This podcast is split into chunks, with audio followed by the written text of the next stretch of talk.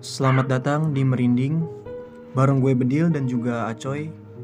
Merinding hadir untuk mengulas cerita tak kasat mata Memberikan pengalaman tak terlupakan Dan pastinya membuat Anda merinding.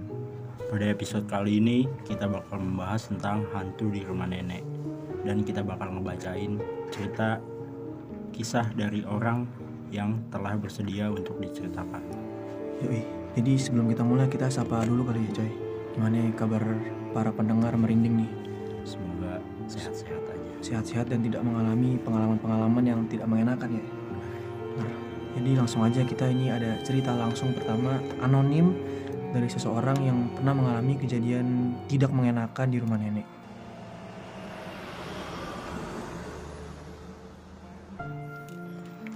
Jadi waktu itu gue pulang kampung ke rumah nenek gue yang ada di daerah Jawa Barat setelah dengar kabar kalau nenek gue sakit.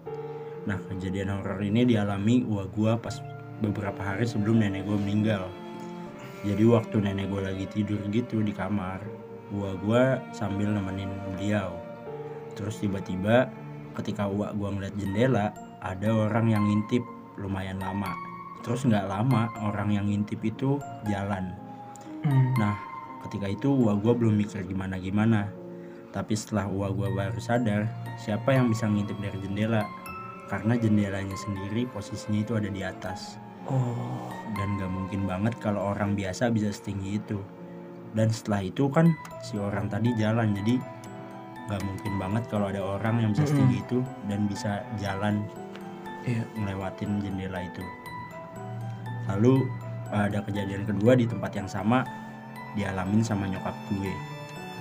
Setelah nenek gue meninggal, itu rumah udah nggak ada yang nempatin lagi. Tapi walaupun nggak ada yang nempatin, kita harus tetap nyalain lampu rumahnya pas malam biar nggak jadi sarang setan. Iya. Jadi setiap sore kita wajib datang ke rumah itu buat nyalain lampu-lampunya. Suatu waktu kita lupa buat nyalain lampu itu rumah.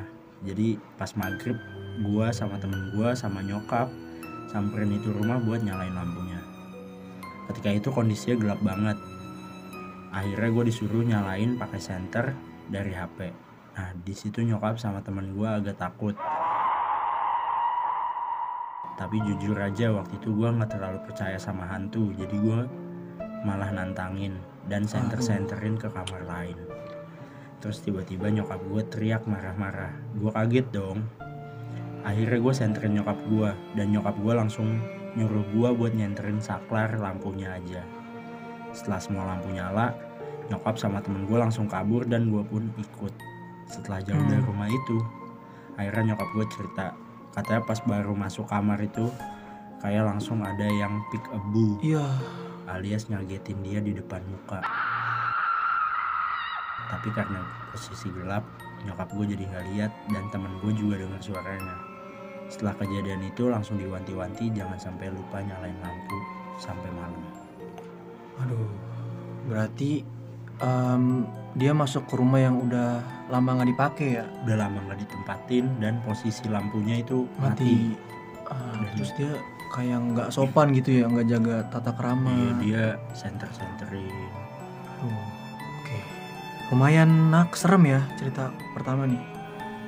Terus ini ada kita cerita kedua kali ya. Ada cerita anonim juga nih yang kedua. Dulu itu kan gue tinggal di rumah nenek di daerah Tebet.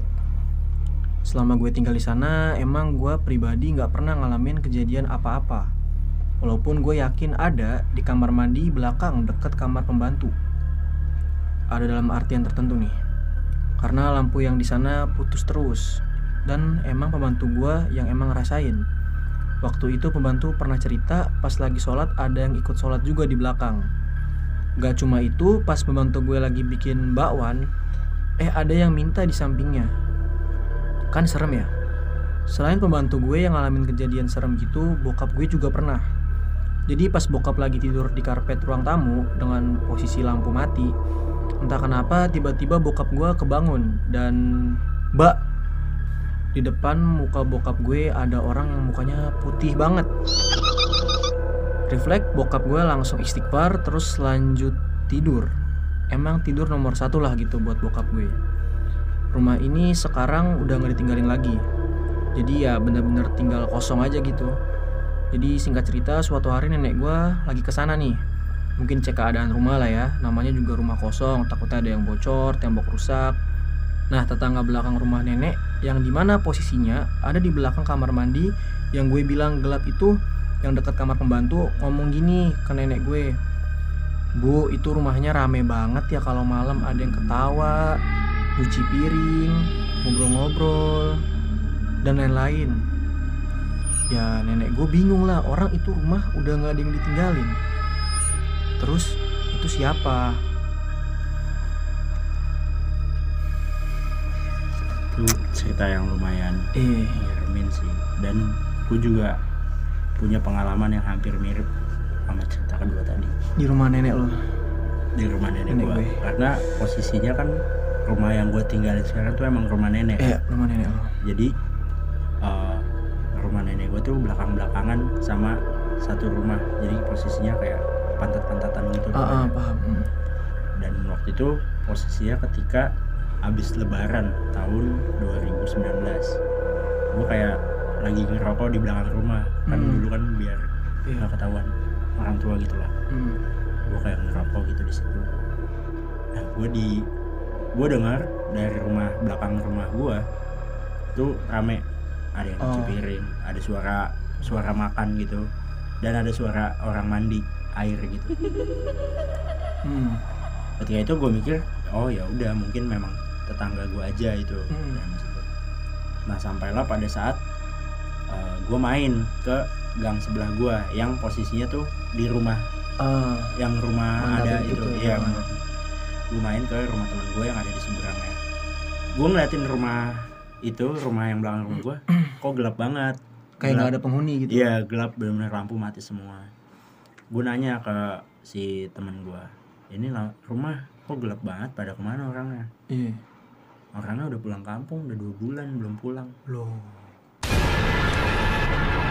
Eh, terus siapa gitu terus, tapi rumahnya rame tap- tapi ternyata kosong. kosong nggak ada orang Tapi lu cuma dengar suara doang berarti. suara tapi temen gue juga yang posisi seberang seberangan sama rumah itu Hmm.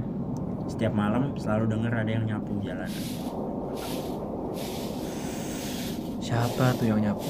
dan memang eh, si rumah itu tuh terkenal dari dulu agak angker Agak kayak Ah. setiap ada orang yang nempatin entah ngekos atau ngontrak itu kayak nggak bertahan lebih dari dua bulan pasti cabut oh orang yang tinggal di situ nggak nyaman langsung pindah gitu. pindah Mirip-mirip sama cerita tadi yang kedua bener kata lu ya. Iya. Rumah kosong tapi kayak rame ada kehidupan.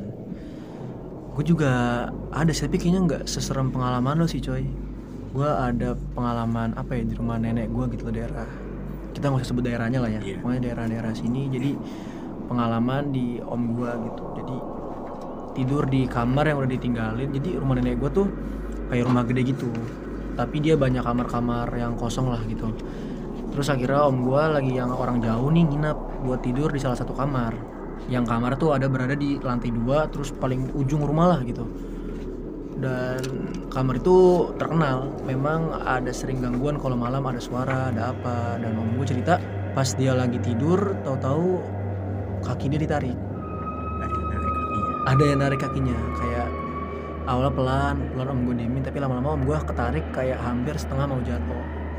Terus juga kakek gue pernah pas lagi mau sholat, tau-tau ada yang jorokin lagi ruku, lagi sujud, ada yang jorokin kayak gitu. Soalnya emang nggak ada siapa pun ada di situ. siapa-siapa di situ Iya, tapi dia ngaku ada yang jorokin segala macam.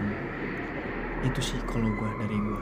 itu lumayan horor sih karena eh, kontak fisik gue gue lebih takut kontak fisik Udah bahaya soalnya. iya soalnya bisa kayak yang ngedorong Wah. kayak tadi itu Udah narik, udah ngedorong. dan katanya emang kalau eh, energi si Ah, makhluk astral itu udah tinggi dia bisa ngelakuin kontak fisik ke kita ditambah katanya kalau orang yang digitunya makin takut, makin, dia makin kuat. makin kuat lagi energinya Buat pendengar-pendengar merinding kayaknya udah serem banget nih cerita rumah nenek nih. Tadi kita udah baca cerita anonim, dua cerita anonim. Cerita anonim dan dua cerita dari dari masing-masing kita. Oke, jadi intinya kesimpulan dari gua ya mungkin dari gua dulu kali ya kalau kita lagi di rumah nenek ibaratnya itu kita jarang ke sana kan ya iya kita jaga sikap lah jangan mentang-mentang itu kita di rumah nenek kita jadi Kita- seenaknya Ah, gitu ah. karena ya si Mm-mm. penunggu penunggu itu juga ya mungkin dia nggak tahu kalau itu Iya. kita itu ya pemilik rumah pemilik itu rumah juga. itu ya kita tahu-tahu masuk ke bangunan tua kita main asal-asal center kayak tadi cerita yang pertama gitu ya itu akan ya janganlah pendengar merinding ya. Kalau dari lo gimana coy? Ada apa yang mau sampein sama sih lebih ke jaga sikap di tempat yang baru. Apalagi ya ini jangan sampai ketika lo di rumah nenek lo yang lo ngerasa itu rumah lo juga lo malas enaknya. Iya, mungkin itu aja kali ya untuk podcast merinding episode kali ini. Em, jangan lupa untuk dengerin merinding terus yang akan tayang setiap hari Kamis di podcast merinding RFM UNJ yang ada di Spotify, Spotify. Gue Bedial cabut. gue juga Acoy cabut Yuk, hati-hati di rumah nenek.